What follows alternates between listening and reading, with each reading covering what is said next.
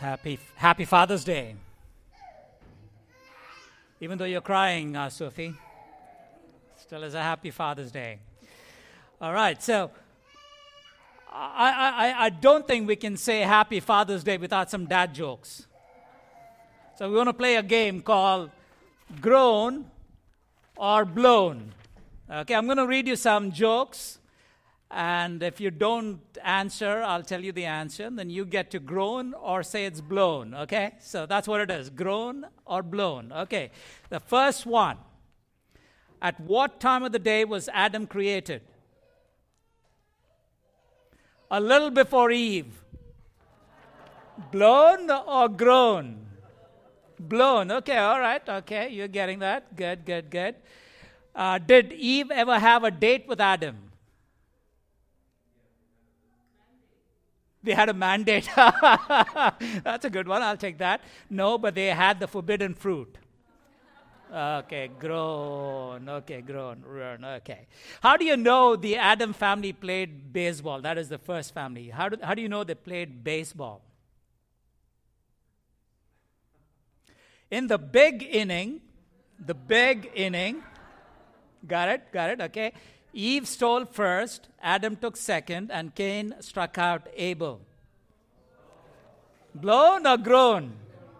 Blown. Okay, all right, cool, cool, cool. Do you guys need an ark? I know a guy. Oh, okay, that's blown, blown, blown. All right, okay, all right. You know, I think about uh, the role that we have as fathers. So, so you know, I got this this thought that I that came to me. I want to read that to you before I take you to God's word. Fathers, they have the privilege of being called daddy, Abba, dad. Mere mortals yet carry the weight of heaven's revelation of God the Father on earth. But they are men. They are often clueless, often the only ones who laugh at their own jokes often silly, often goofy, often need to be shown the simple things. Yet, these are men who desire to honor God, love our mothers, and mean the world to me. Happy Father's Day. Would you turn your Bibles to Proverbs chapter 4? I want to read to you from verse 1 to 4. Proverbs chapter 4, verse 1 to 4. Hear, O sons, of father's instruction, and be attentive that you may gain insight. For I have, I give you good precepts. Do not forsake my teaching. When I was a son with my father, tender, the only one in the sight of my mother, he taught me and said to me, Let your heart hold fast my words, keep my commandments, and live. Father, we uh, thank you for the reading of your word. We pray, Father, that you would speak to us. Not of me, not of me, but of you, Lord. Be glorified. Your people fed, our hearts encouraged, and that our lives transformed. All for your glory. In Jesus Christ, our Lord's name. Amen. I want to title this uh, sermon as The Power of Presence. Of dads who are present. Dads who are present. Now, I want you to understand this is not just about the physical presence of the dad, but you know, when you when you define this absentee dads, they are not there emotionally, they are not there mentally, they are not there spiritually, and I want to talk to us about that, about the power of presence. I want to start with a little downer so that, you know, when you start down, you can go up, right? I want to give to you some statistics. This is Stats Canada. Stats Canada has this 20% of the kids live in single parent homes, another 15% live with common law. And of those single parents, 80% of them are with single moms. This is a generation of absentee dads. In the US, 43% of children will have no recollection of who their dad is. So a ha- happy Father's Day is not meaningful for them. And so, listen to this. What are the consequences because of absentee dads? Kids from fatherless homes 85% of them join gang members. 75% of teen pregnancy is a result of that. 65% could commit suicide. And 75% might end up to be drug users. When I give you the statistics, sometimes you feel like this is not us, this is far removed, this is someone else, right? It can be us, it can be our children.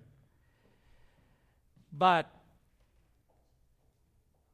wherever you plug yourself, I want you to know that there is this power of presence that I want us to focus on. What does it mean for me as a dad, for us as fathers to be present?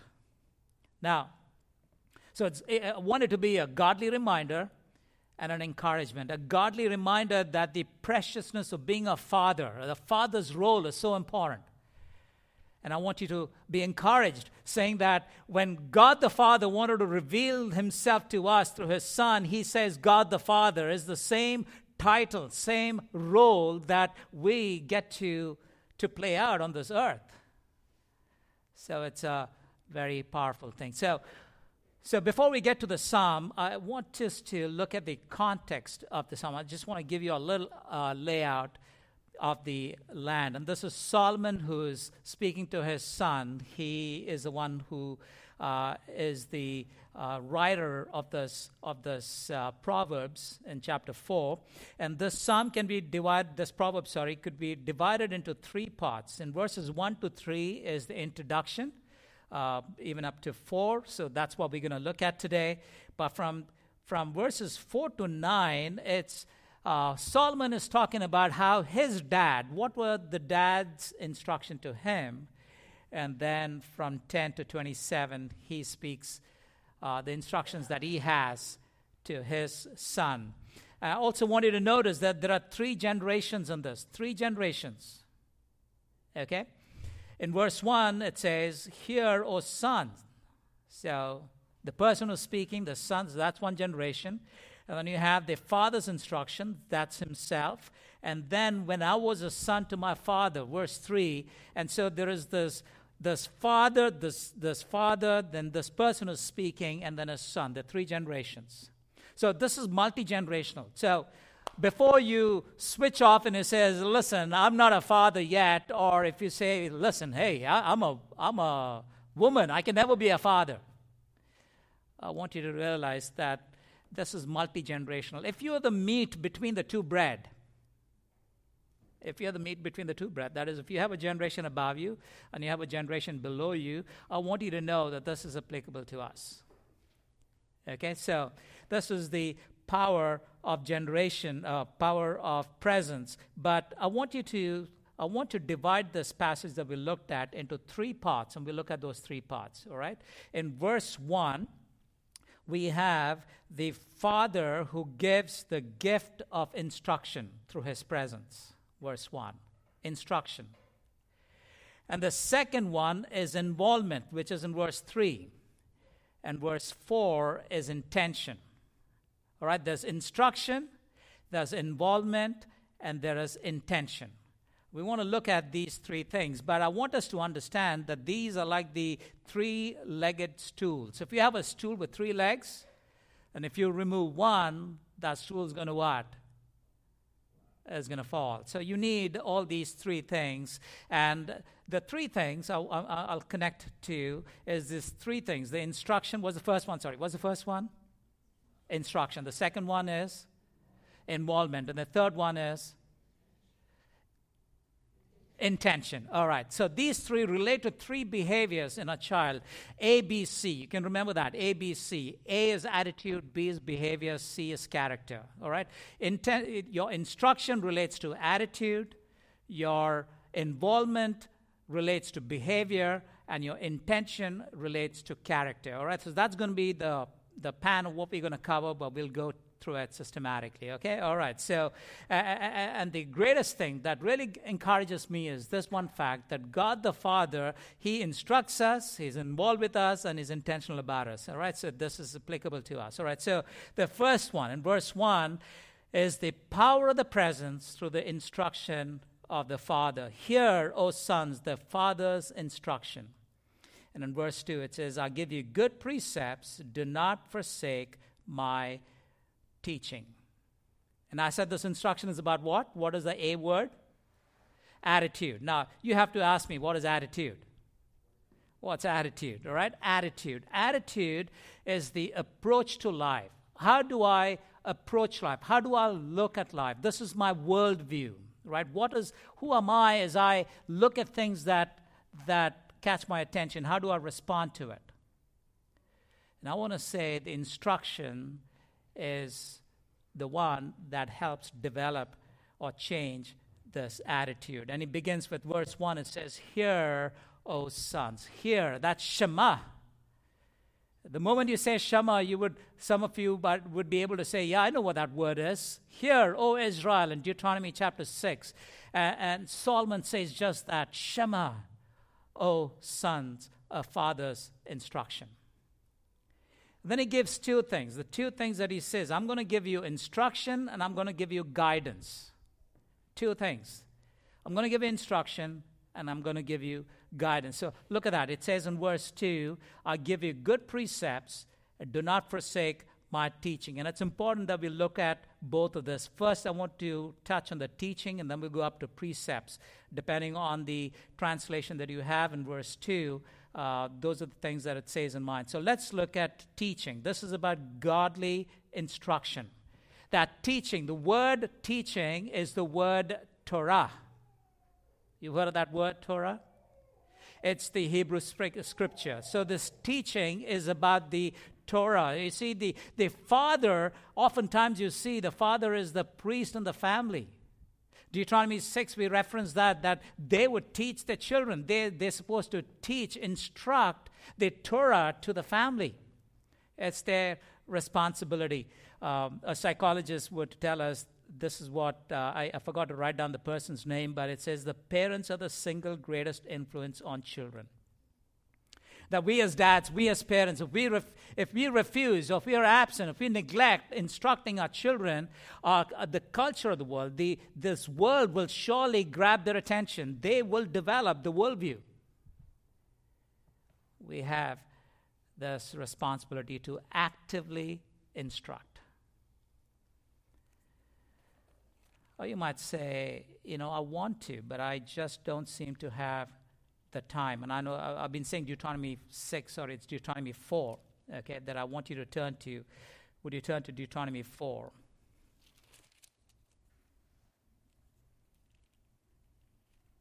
No, sorry, I do want you to turn to Deuteronomy 6. Uh, the Shema is from Deuteronomy 4, it starts, but I want you to turn to Deuteronomy 6. Okay?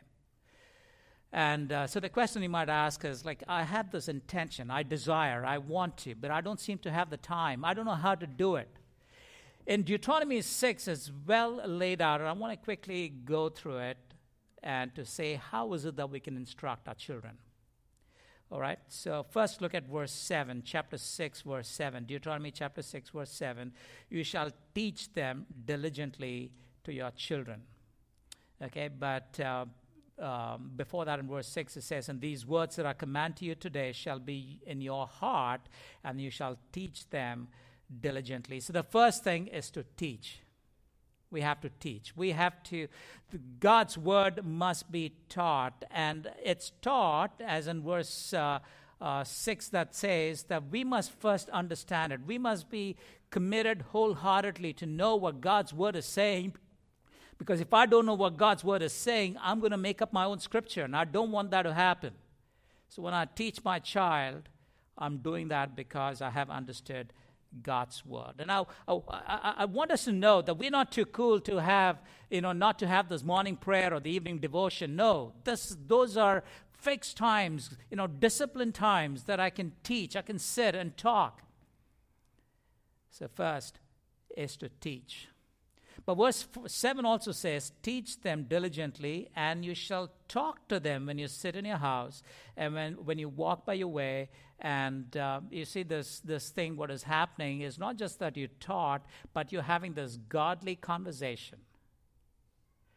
This conversation, you moving them from concepts to conversation. So people understand uh, the kids can understand that there's no disconnect between what the law is saying versus what your life is saying. You see, you want you, to, you, you want them to say, "Listen, this is what is God's word is teaching." But now, come with me as I as I talk to you along the way. See my life. See my life. Be uh, verse eight it says, you shall bind them as a sign on your hand, and you shall be as frontlets be- between your eyes, and you shall write them on the doorposts of your house and of your gates. You be taking, you be, you be living what you're believing. This, this connection that I, I, I, I teach you what it is, I'm talking to you what it is, but I want you to know that this is part of me, this is my life. And they observe and they learn. Then in verse 8 and verse 9, as we saw, uh, putting them on the doorpost and signposts, and it's like they're tagging. Tag them, let them know. The Jews were to uh, wear their faith on the sleeve, as it were. Right? They had it on their frontlets, and they, you know, when they would pray, I'm not sure if you've seen any devout Jews pray, but they would have this uh, box in which is a scroll they tied around their head you know, and they tied around their arms. Um, there's something called the mezuzah. If you go to a Jewish home, you will find uh, there's a cylindrical, sometimes metal, sometimes wooden box in which is this scroll that's rolled up and kept. Now look at that, and I'll look at how they pray and I see how they're doing it literally. They've taken it literally. In fact, uh, if you do a search, it will tell you there are 10 rules on how to roll the scroll and put it in the box and what angle you would put it on your doorpost. You see, what's happened is they've taken it literally, but they haven't had any attitude change. And God's word is saying this teaching is not just about external uh, works that you would do, but of an attitude change that our hearts would te- that our hearts would change. So this teaching of god's word this showing of what god's word is and as i show it in my life as a father my desire our desire as fathers as parents is that this this attitude change this worldview there's biblical understanding, looking at the world and saying, I can see it only through the eyes of what the Bible is teaching me.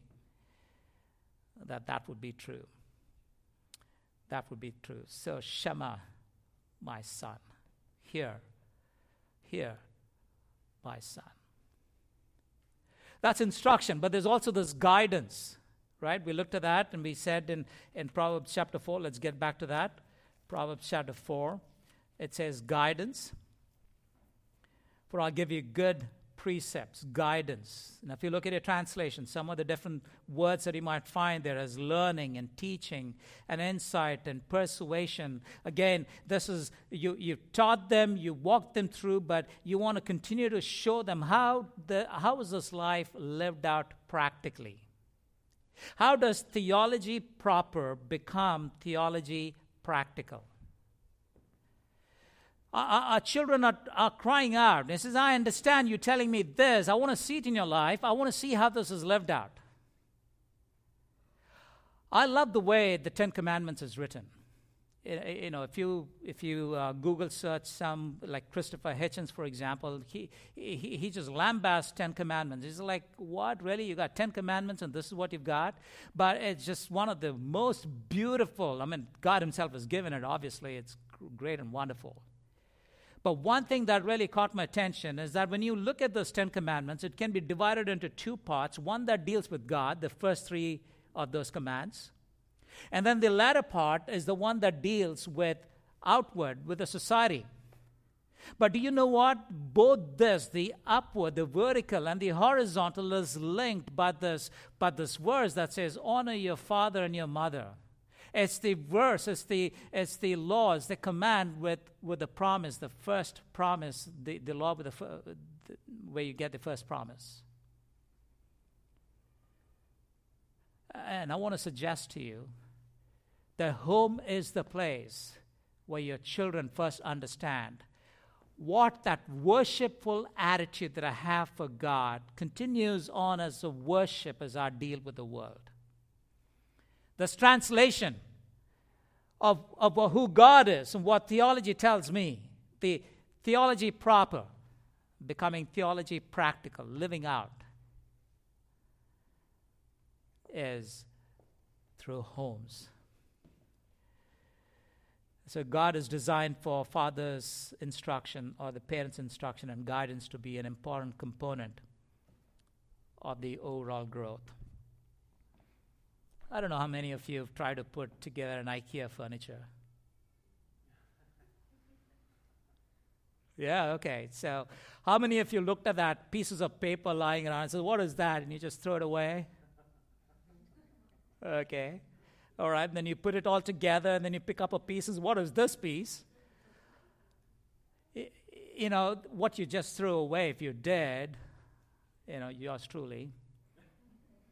That's the manual. You see, our, our ah, children want to know how is it that we can use God's manual for life? The Bible. They want to see, listen, you, you say this on a Sunday morning, you say this, but how, how does that get translated? How do you live it? Do you have a different worldview? You talk about one, but you live something else? Or, you know, do you say, what are these pieces lying around? I don't know. Or do you look at the kids, your kids, and you say, who are those kids? Like you, because we've not been present. We've been not been not been present, and so you know, I I I, I want to I want to say, fathers, we are under surveillance in our in our home. Not because we are perfect. I want you to understand. I want you to understand that not they're not looking to us because we are perfect. We are, they think initially when they're young, they think we are perfect. Like there's no other father like that, and then the reality kicks in. But they want to see faithfulness. I guess they want to see faithfulness. They want to see faithfulness. You see, because um, John Sowers had this to say, as the author of The Fatherless Generation. He says, This generation won't believe the gospel promise that God can be our Father unless we show up in their lives with the same intimacy that God shows up in ours. Practicing this power of presence as we instruct and as we guide. And my prayer for all of us is this. I know as, as we looked at that video with all those names of those toddlers, my cry was, Lord, we don't want to lose anybody, nobody to be lost to this world. But my prayer is this for all of us as fathers, as mothers, as parents, that you would have the privilege of leading your children to the Lord. For there's no greater joy than to see our children walk in the truth. That they would know, they would know this God. And so Solomon says, Shema, my son, listen to the instruction. Listen that you may gain, be attentive, that you may gain insight. For I give you good precepts. Do not forsake my teaching. So the first one I said is what? The instruction. Through the power of the presence through instruction. And the second one is the power of the presence through involvement. Okay, listen, verse 3. And this is so that we can model behavior in our children. So you have the attitude, the worldview is there. Now, how does that get played out? That's behavior. How is it exhibited? Okay, that's, that's behavior. Because our, our kids not just want instruction, but they also want involvement. That our, that our fathers are involved. I'm not sure if you uh, tried this often. Hey, kids, don't do what I'm doing, but do what I'm saying. Does that happen? No, because they're not reading our lips, but they are reading our lives and that involvement. I just love the example of our Lord Jesus Christ. We won't turn there, but in Acts chapter 1, verse 1, uh, Luke is writing to Theophilus, and he says, These are the things that Jesus began to do and to teach. That's a great sequence. What he did, he began to teach. It wasn't just teaching alone. Uh, it's something that we can uh, make real in our lives. But I want you to look at verse 3 when I talk about involvement. There's a precious truth there in verse 3. When I was a son with my father, tender, and the only one in the sight of my mother. So, my question to you is how many kids did David have? Give me a number. How many kids? Give me a number, guys. You know numbers, right? One, two, three. That's what I'm saying. Well, give me a number. Five? No, go high. 25, go low. It's 19. 19 sons. I mean, if you read the names, I mean, they may be 25, but at least the ones with names are 19, and one daughter, Tamar, named. He might be having others we don't know, but 19 kids and counting. So that's really something that David started. That was uh, the first episode was his. But how many how many kids did he have with Bathsheba? Sorry? Actually, four. If you turn, we won't turn there, but 2 Samuel chapter 5, verse 14, it gives the names of four children that Bathsheba has had with David, besides the one they lost. But I want you to notice, okay, don't get caught up in this, uh, in you know, getting the numbers right right now, because the lesson is this. What does Solomon say? Get to verse three. He says, "I was a son with my father, tender, and the only one in the sight of my mother." I, I think this is this is this is groundbreaking. Well, I don't know if all of his sons could say that, but Solomon is saying, I mattered in, in the sight of my dad and by sight of my mother, I mattered. I, like, I was like the only child. When dad can say that, but there's something, the, the way he, the way he uh, expresses that talks about an involved parent. An involved parent. Wow. that I mattered, that I'm unique, that I'm special. And so Solomon is saying, listen, those instructions, because of his involvement, stuck. I've learned the lessons. Now Solomon takes time to speak to his son or his children about it. Someone said this our children must be raised up, not just, not just that they grow up in our home. It should be an intentionally Christ honoring home. Not just, not, not just grow up. You know, we say, hey, I, yeah, I grew up, grew up at home. No, no. Growing up, Eh, you come home, I'll take you to the backyard. A lot of things growing up that I don't want it to be growing up the weeds. They got like deep roots.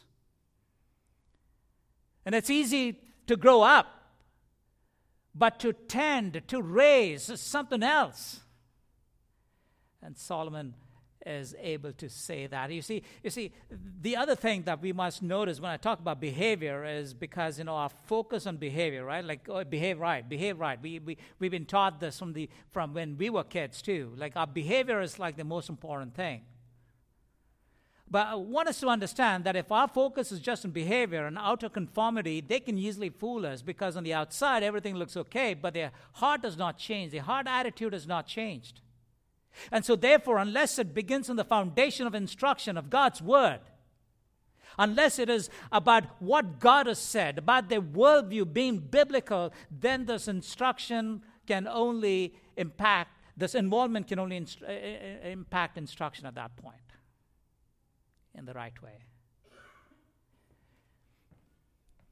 Listen to what Josh McDowell had to say. The uh, house may be together, but there is not the relationship. Truth without relationship leads to rejection. Rules without relationships leads to rebellion. Discipline without relationship leads to bitterness, anger, and resentment. So, there's instruction, there's involvement, which is this transfer, because not just the attitude, but how they live out the behavior. I came across a letter that uh, Francis Chan uh, received from his daughter when his daughter was moving out. And I want to read that to you. Now, I want you to understand Francis Chan, his life was not the best. His mother died as childbirth. His first stepmother died in an accident when he was nine. His father died of cancer when he was 12. And he was raised by his second stepmother. Now he is a successful author, a speaker, a pastor. They have seven children. Lisa and Francis Chan, they have seven children. Five of them are adopted. And I want you to listen to an involved parent. It's incriminating as I read it to you. We realize the many gaps, the many holes that we have left. But may it be a precious reminder.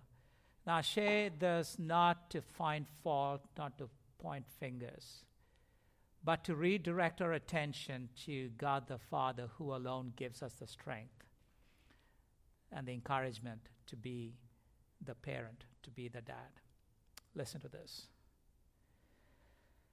Daddy, the closer I get to moving away, the more I realize how much I will miss you.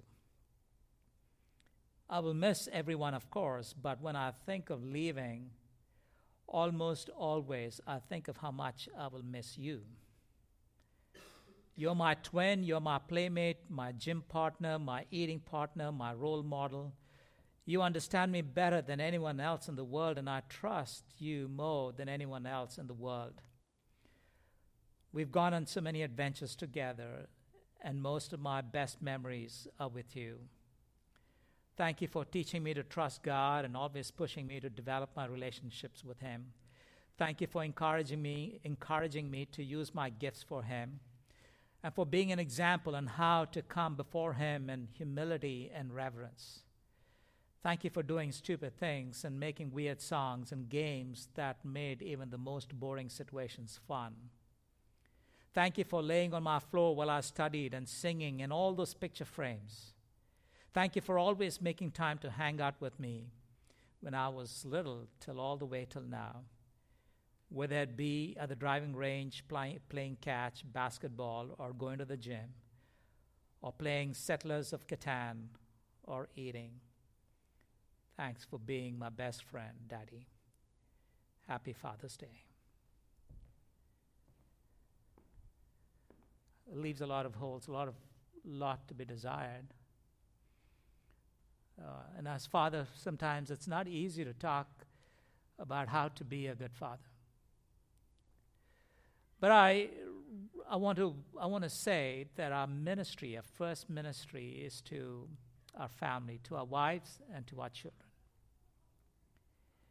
because of how we can impact them, of how we see here this ongoing legacy. And so, dads, you have the power of presence. Uh, someone said, Your kids would rather have your presence rather than your presents. Your presence more than your presents. And I say with, with having, eh, you know, regrets in many areas as a father. But I see as young children, as young toddlers walk around and run around. I want to urge you, I want to encourage you of this role, this privilege to be a daddy. Instruction, involvement. But there's also the third one, which is the intention. Not just the attitude, not just the behavior, but also the character. Look at this in verse 4. He taught me and he said to me, Let your hearts hold fast my words, keep my commandments, and live. Keep my commandments and live. It's about developing this character, my commandments and live. You see, this is this call to instruct, call to character.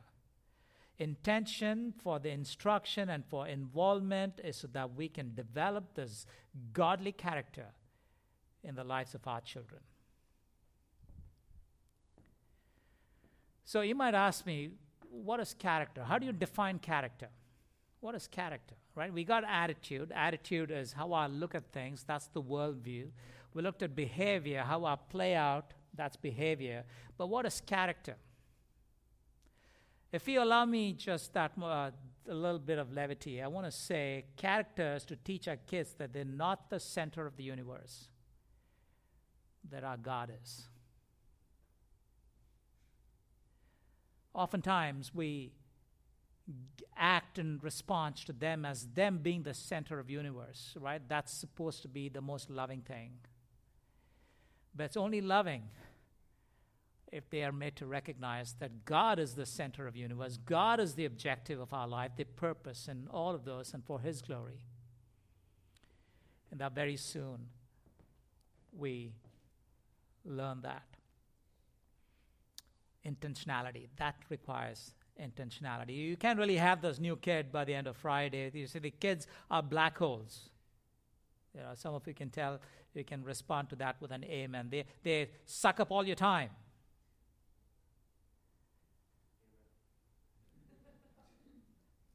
That's true. Whether it's one or more, thank you for acknowledging. And so the question is, Lord, I, am just trying. I, I, like I want to. I've got this desire.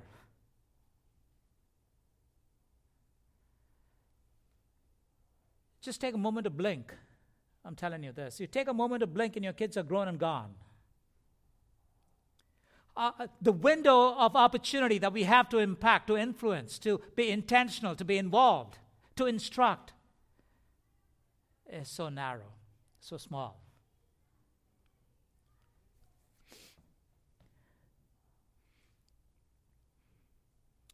And so I want us to understand, fathers, the, our children are the next big thing. They're, they're the ones we need to teach so that they become godly men, godly women for God.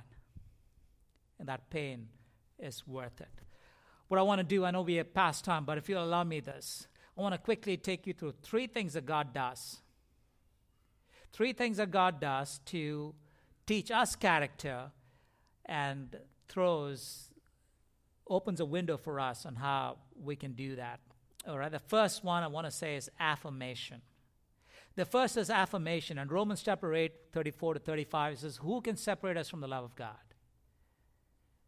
You see, God is not always excited and happy with what I do, but He's never, never, never made me doubt His love for me we as fathers and parents may not necessarily always like what our kids do, but they should never doubt our love for them. Affirmation. Affirmation. His love is never at risk. You see, because good character is built on a foundation of love. Affirmation. Second, suffering in Romans chapter 5, verse 3 and 4, it says how God uses suffering to build perseverance, perseverance to bring uh, about uh, uh, character, character to bring about hope. And he, he shows how he uses suffering to develop this character and this hope in our lives. And I want to say the reason why he doesn't give us all that we pray for is because he wants us to understand that certain things are not meant for us, and this, this, suffering because God has not answered our prayer is good for us. In Matthew chapter 7, eh, in verse 11, it says beautifully, it says that God who knows how to give you good gifts, will he not give you, right? He, he knows what to give you. He knows the good gifts to give you. Not all the gifts to give you. Not all that you've asked for. But the good gifts. So our children, they, they need this vitamin, this really this vitamin, the vitamin N and the vitamin E. vitamin no, and vitamin encouragement. You see, vitamin no, when you say no, let your no be no. Not that you said no and you turn around and inconsistently given in because now you want to you know, shut up their tantrums or whatever it be. Let no be no through suffering. So, first through affirmation, of course, you need affirmation, but also through suffering. But notice this through service. In John chapter 12, verse 26, through service, whoever serves me must follow me, and where I am, my servant also will be. My Father will honor the one who serves me. You see, there's no consistent way to grow in your character besides service. Our children need to start contributing to the to the work at home. They need to give back. You see, they're trying to say, listen, it's not feed me, feed me, feed me, feed me, or provide for me, give for me, but you start to include them. And they begin to realize that our life is a life of service. That develops character. Because if they, they haven't broken out of that mold that they're not the center of the universe, they grow up with being children at heart and keep thinking that they are still kids. Uh, they're still the center of the universe. So, three things. We looked at three things, all right? We said first, we would instruct them for what? For their, what's the A? Attitude. Second, we'll be involved for what? Behavior. And third, we'll be intentional about their character. I, uh, I borrowed this, I mean, I took this as is from the movie Courageous. It came up some years ago. It's about how we ought to be good dads. And there's this resolution for men. It says, I do solemnly resolve before God to take a full uh, responsibility for myself, my wife, and my children I will love them, protect them, serve them, and teach them the word of God as a spiritual leader of my home. I will be faithful to my wife, to love and honor her, and be willing to lay down my life for her as Jesus Christ did for me. I will bless my children and teach them to love God with all their hearts and all their minds and all their strength. I will train them to honor authority and live responsibly. I will confront evil, pursue justice, and love mercy. I will pray for them, treat them with kindness and respect and compassion. I will work diligently to provide for the needs of my family. I will forgive those who have wronged me and reconcile with those I have wronged. I will learn from my mistakes, repent from my sins, and walk with integrity as a man answerable to God. I will seek to honor God, be faithful to his church, obey his word, and do his will. I will courageously work with the strength God provides to fulfill this resolution for the rest of my life and for his glory. That's a very powerful resolution. But I know why it's a resolution? Because we can only do it through the strength and the grace that God provides. And so, fathers, parents, as stewards of ones who've been given this eternal soul to care for, I want to say that we, we will all care and, and pray for each other because we want all of our kids with us as we gather around the throne. Uh, He's, he alone can make that possible. It's, he alone can do it. But He gives us the gracious privilege and the responsibility. And we pray that we be found faithful. As we stand around the throne, we can hear from Him, well done, good and faithful servant. Father God, we thank you for all that you've been to us. Thank you, Lord, for entrusting us with, with children uh, we pray, Father, that uh, the thing that we can't do on our own, we want to do through the strength that you give us. We want to be the faithful Father. We want to be that the role model, the template for the biblical worldview, the, the, eh, the having this right attitude and, and demonstrating the right behavior so that our character is, is seen as conformed to the image of Christ. We thank you. We thank you that this is possible, and it is possible through your Son who so powerfully works within us. And so I pray for fathers today in a special way and for parents. We pray, Lord, we pray that in the roles that you've called us to play, those of us who've got adult children, Lord, that we will remind ourselves that there is a generation still below us that we can influence and impact. And so, Lord, that we will have our hands to the plow and work diligently and be faithful so that you're glorified in our lives. We thank you. We love you. Thank you for all that you've been to us. In Jesus Christ, the Lord's name. And all God's people said, Amen.